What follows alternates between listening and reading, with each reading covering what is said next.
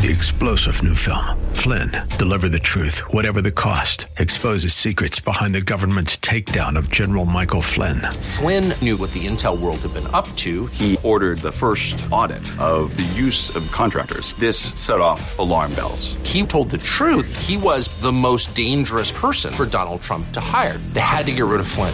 Flynn, Deliver the Truth, Whatever the Cost. Available now. Watch it today. Go to SalemNow.com. SalemNow.com. We know God did what he said he would do. He did it with Noah. He did it with Abraham. He did it with Joshua. He did it with Moses. He did it with David. He did it with Jesus Christ, who died on the grave for our sins, but rose to life so that we could be made right with him. Welcome to The Barnabas Effect with Paul Purvis, Senior Pastor of Mission Hill Church, a multicultural, multi-generational, multiplying church focused on shining the light and love of Jesus like a city on a hill. You're invited to visit any of the three locations in Temple Terrace and Tampa. For information and locations, visit missionhill.org. That's missionhill.org. Now, with today's message, here's Pastor Paul Purvis. And I thought, man, my God answers prayers. My God provides. But I know what some of you are thinking. Stop it, Pastor. Because I heard you walk through that list and you ask about provision. And we need provision right now. And I heard you talk about healing. And I need healing right now. And I heard you talk about reconciliation. And my relationships are not okay right now. You're still waiting on the Lord. If you are, you've come to the right place, because I have a message specifically for you. Are you ready? Here it is. God is able. Do you hear that, church? Our God is able. Say that with me. Say, God is able. Listen to the word of God, Ephesians chapter 3, verse 20. Now to him who is able to do immeasurably more than we ask or imagine, according to his power that's at work within us, to him be the glory in the church and in Christ Jesus throughout all generations, forever and ever. Amen. That's what Paul's saying Abraham did. He trusted God even when it didn't make sense. As someone once said, and as we've sung in the song, When you don't understand, when you don't see his plan and you can't trace his hand, trust his heart. He is able. He's faithful. If you're a follower of Jesus, hope should be the overriding ethic of your life. Against all hope, you never give up hope. I saw this acrostic that speaks to what hope is. Maybe you can relate to this. Hope is having only positive expectations. Isn't that great? Having only positive expectations. Someone has says that Christians should be hopetivists. We should be activists of hope. Are you a hopetivist today? I'm not telling you to put your hope in and just platitudes or empty thoughts. I'm saying put your hope in Jesus. But thanks to Jesus, there is hope in every situation. That's why two of my favorite words in the Bible are, but God. When you see something difficult taking place in Scripture, it's not unusual that then you see these words, but God. And maybe today you just need a little hope infused into your life and into your attitude. Maybe as Zig Ziglar used to say, you need to do a check up from the neck up and get rid of that stinking thinking. You need to be a hopetivist. Sometimes we have to trust God even in the land of I don't understand. I'm going to go, Lord, even though you're telling me, and I don't think it makes sense. And that's where Abraham was. Look at verse 19. Without weakening in his faith, he faced the fact that his body was as good as dead. Say as good as dead. Now, I want you to understand what that means. So let me tell you, in the original language, that means as good as dead. It's that simple. You don't need an explanation. Abraham looks down at his body and he says, you ain't worth much. You got one foot in the grave. You're heading out of here. You're as good as dead. Why? because he was about 100 years old. And then it says, and Sarah's womb was also dead. So he's got this promise from God, and he's saying, against all hope, I'm going to trust you, God, even though your boy's 100. The one you're saying is going to be a mama, she's 90 and she's never had any children. Yet he did not waver through unbelief regarding the promise of God, but was strengthened in his faith and gave glory to God. You see, when you feel like things are as good as gone or as good as dead, that's looking at your circumstances. And we all have those. Whether or not you have them today, you will have them one day. But it's in those moments that you need to take your eyes off of your circumstances and look at your God. How big is your God? Notice what he says. He strengthened in his faith and he gave glory to God, being fully persuaded that God had power to do what he had promised. Do you believe God is able? Do you believe that God can do what he says? Church, that's what you've got to decide. What do I believe about God? For some of you, your God is too small. Abraham understood something. Though he looked at himself and he thought, I'm as good as dead. Though he looked at his wife and he said, her womb is dead. He understood that his God brings dead things to life. That's who God is. That's what he does. For some of us, though, our God is too small because we think what God does is that he just makes bad things better. Or maybe even a good thing, he'll make a little better. But that's minimizing who God is. If you think what God did is just make you better, then you want others just to be better like you. And you become judgmental when they're not as good as you. But if you think what God did is make you alive, that you were dead, but now you're alive, that you were blind, but now you see, that you were lost, but now you're found. If you believe that, then you want everybody to have the life that you've had. You want them to be raised to life like you. I don't know about you, but I believe in a God who raises the dead. I believe in a God who opens the barren womb. I believe in a God who heals the brokenhearted. I believe in a God who makes the blind to see, and I believe in a God who makes the lame to walk. I believe in a God who is able. Had Abraham looked down at his life alone, he would have seen the impossible. But because he kept looking up to those stars, he realized that with his God, all things are possible. Humanly speaking, our life may seem hopeless, but praise God, we are not relying on the work of human hands. If your life is relying on human hands, you're stuck in a do-it-yourself mode that is never going to work.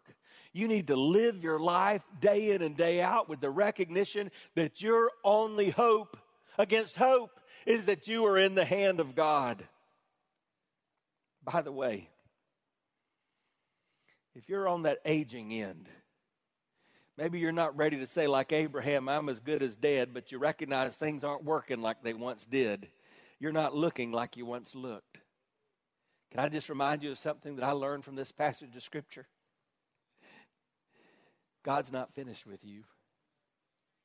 He's not limited by your age. Some of the best things he may have for you to do for his kingdom, for his glory, may be in the later years of your life. Don't think you retire from serving him just because you've retired from what gave you a paycheck. You give your best to God. And you know what sociologists are telling us today? They say they believe our best years are in the 60s, the 70s, maybe even into the early 80s if God gives us that long. Just think about it. Think of all the wisdom, all the experience that you've gained if you live that long. See, Abraham had learned the secret. He had learned the secret to staying young. You know what it is? It's saying yes to God. When it said in Romans chapter 4 that he believed and it was credited to him as righteousness. That word believed in the Old Testament, you know how that's translated, the Hebrew word that it said believe? It's simply translated amen. Say amen. Amen. You want to know how to stay young? Say amen to God. Now, it's a side note, but that may be why some of you look so old you never say amen in church. Just a little humor. We have to weigh what we think is impossible. In Abraham's case, it was having a baby in old age, against what we know is impossible. Let me tell you something we know is impossible. God cannot break his word. The Bible says God is not a man that he should lie. So remember, we have a book. We have the directions. We have a standard. God is not going to fail to do something he told us he will do. So at the end of the day, Abraham had to decide, am I going to look at my life and see what humanly speaking is impossible? Or am I going to trust in what I know is impossible? My God will not tell a lie. He is able. I'm going to trust his promises. Hi, I'm Paul Purvis, the lead pastor of Mission Hill Church right here in Tampa Bay. Thanks for taking the time to listen to today's The Barnabas Effect. It's a ministry intended to encourage, equip, and empower you. You may not know this, but this ministry is made possible because of the generosity of listeners like you. We are able to be on the air because listeners like you are gracious and give to this ministry. Would you consider making a gift today? It would be our honor to send you a gift, a resource, as a result of your gift of any size.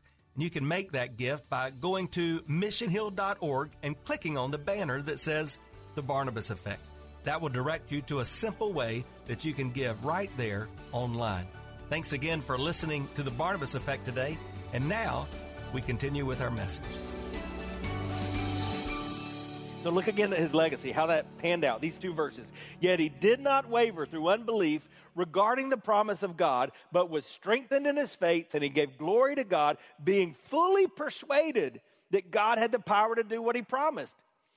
That verse outlines itself. Did you see the three things? He did not waver, he was strengthened, and his life gave glory to God.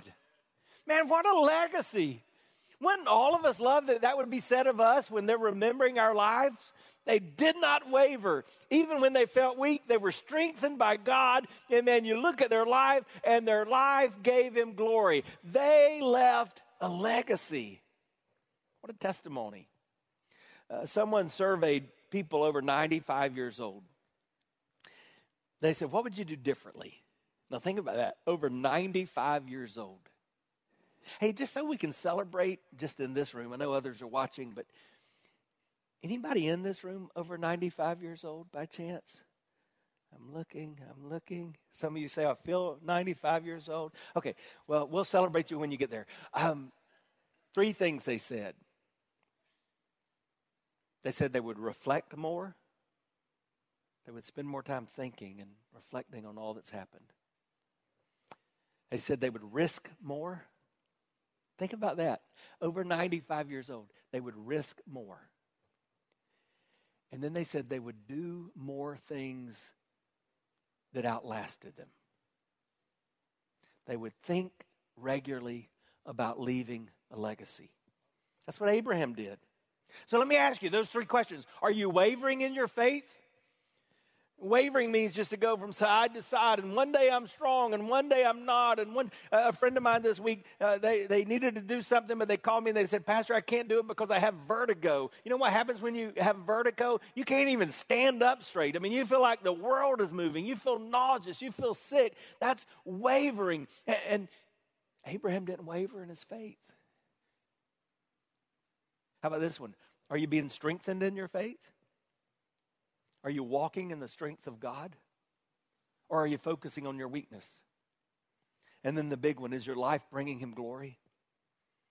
You see, the opposite of this statement is true. When we waver, our strength is weakened, and we rob God of his glory. So when you profess to be a Christ follower, but you've wavered in such a way that your life doesn't look like you're following Christ.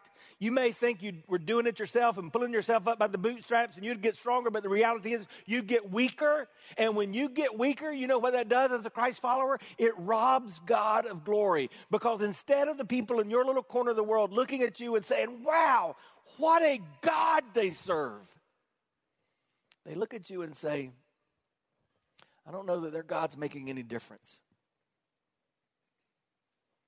All Abraham had was a promise, but he believed.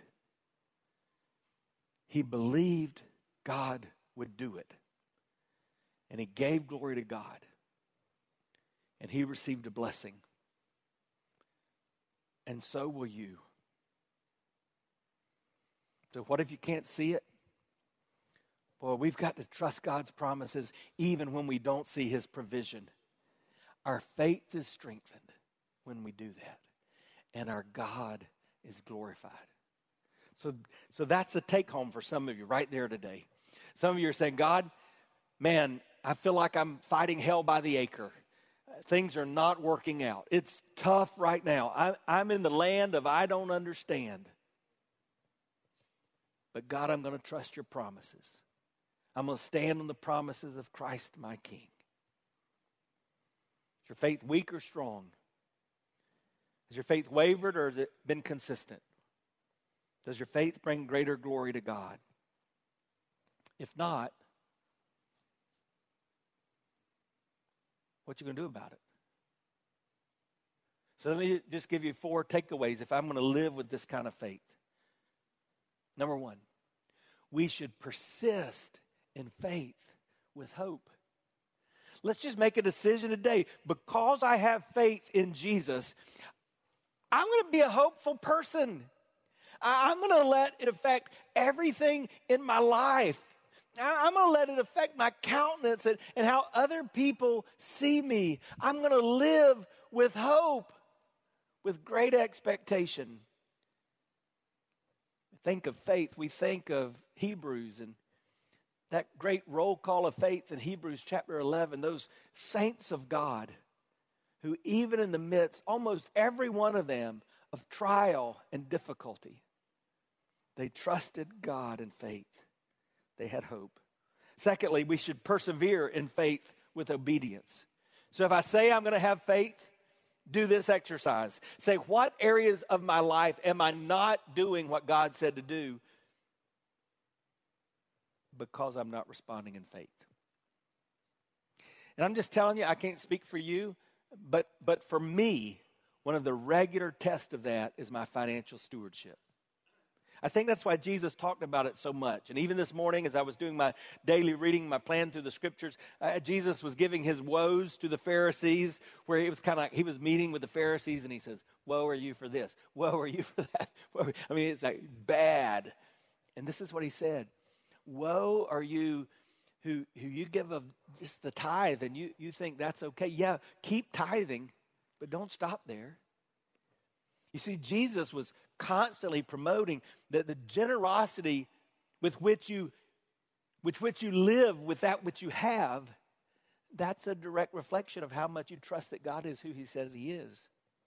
So it really doesn't matter how long you've been coming to church or how long you've been going through some other motions. If there are big areas in your faith where you're saying, I'm just not going to trust you, God, with that. I mean, would you really trust God to keep you out of hell, but you won't trust him with a portion of your paycheck? Wow. So we should persevere in faith with obedience. And that may not be your area. Maybe you've not followed through in believer's baptism just because you got a thing with water or a thing with being in public. Or maybe you don't spend daily time in the Word just because you're undisciplined. Obedience should flow out of our faith. Thirdly, we should proclaim our faith on mission. See, we're reading about Abraham because he lived out his faith. And when you live out your faith, those in your little corner of the world, you don't have to be Billy Graham. They'll see it in your daily life. You'll be so different from this world that they'll see you're on a different mission than most people. Live out your faith on mission. And then finally, project your faith with joy. Project your faith with joy. If you've got this relationship with God through Jesus, by His grace that's changed your everything, man, it should be making a difference. Hey, do me a favor right now. Take this finger like this. Everybody participate, please. You can draw this out. And then take this finger. Everybody do this. And now turn it kind of inward like this. Point. Now push up. See how much better that is? People from time to time say, Pastor, we like it because you smile all the time. In fact, they say, you smile often. You're about to hit us over the head with the truth from God's word and sting us, but you're smiling while you do it. And I just have to tell you, I'm not doing that to manipulate. I'm smiling because I believe what I'm saying. I'm smiling because this God that I'm professing, this faith that I have, it's real. He's changed me. And I believe He is able to do what He says He will do. It comes through in joy in our life. If you and those in your little corner of the world do not see joy in your life, I just say you got to question your faith. I don't want to create undue doubt, but if you go through life without joy, you've got to ask why. I'm just moved to emotion as I look at my friend Cheryl. Her husband Dave's going through a tough health battle, and he has been for a while, and it's pretty tough. In and out of the hospital the last 2 weeks. Home now, probably watching us online right now. Hey, Dave. But the reality is I visited him last week, before last Sunday, in the hospital. And we talked about how Dave really couldn't be in church. It was just so hard for him physically. And I look out last week, and there he was. And you know what he had on his face? He had the biggest smile you could imagine because he was excited to be in the house of God. He wasn't looking at the circumstances in that moment of his life. He was resting in the one to whom He's placed His faith. See, I'm just telling you, the promises of God and the principles of grace make all things possible when you believe in faith.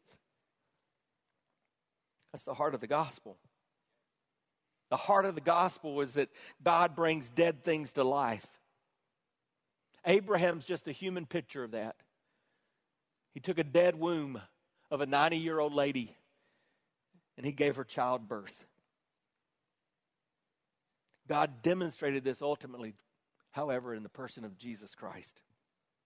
And that's what Paul reminds us of at the end of chapter 4. And that's where our faith really becomes a reality. When we come to grips with the fact that we are all born dead inside. You see, like Abraham, every one of us are as good as dead, even at birth. That's what sin does to us. But our hope is that we look to Christ in faith. And when we, as dead men and women and boys and girls, when we look to Christ in faith, He makes that which is dead alive. He gives us the promise. Just think about this. He gives us the same promise of life that was given to Sarah's womb. But beyond that, it's the same promise of resurrection life that was given to Jesus Christ when He rose from the dead. That's what he says in verse 25. He was delivered over to death for our sins. He was raised to life for our justification. How are we saved? All we do is we look to Christ in faith and realize He makes that which is dead alive. And He wants to do that for you. That's probably the best words of this whole chapter in verse 24. And this is about us. It's also for us. Think about it. Abraham had to have faith in what he couldn't see. We've got it much better. We've got all of God's word that shows us again and again that He's faithful, that He's true, that He's a promise keeper, that He's a way maker, that He's the light in the darkness. That is who He is. You can trust Him whatever you're facing, whatever you're going through. You've been listening to The Barnabas Effect with Pastor Paul Purvis. The Barnabas Effect is here to provide listeners like you with biblical truth and spiritual encouragement. But it can't be done without your financial support. Go to missionhill.org and click on the Give tab. Your financial support helps us reach those seeking truth about God and themselves. Thank you for giving at missionhill.org. And join us weekdays at 9 a.m. for The Barnabas Effect with Pastor Paul Purvis on Faith Talk AM 570 and 910.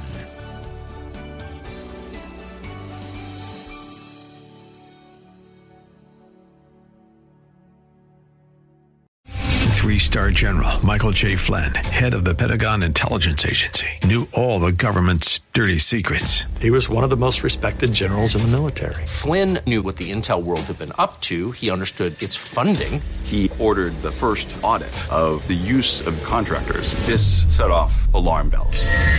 The explosive new documentary, Flynn, Deliver the Truth, Whatever the Cost, and covers the facts behind this scandal. Flynn told the truth. He was the most dangerous person for Donald Trump to hire. I find out the worst enemy that I'm going to face in my life is right here in America. They took my assessment and they wanted me to change it. And I was like, I'm not changing it. They had to get rid of Flynn. With in-depth interviews, archival footage, and never-before-seen personal records of the man behind the headlines. I just felt like I was drowning. Flynn, Deliver the Truth, Whatever the Cost. Available now. Watch it today. Go to SalemNow.com. SalemNow.com.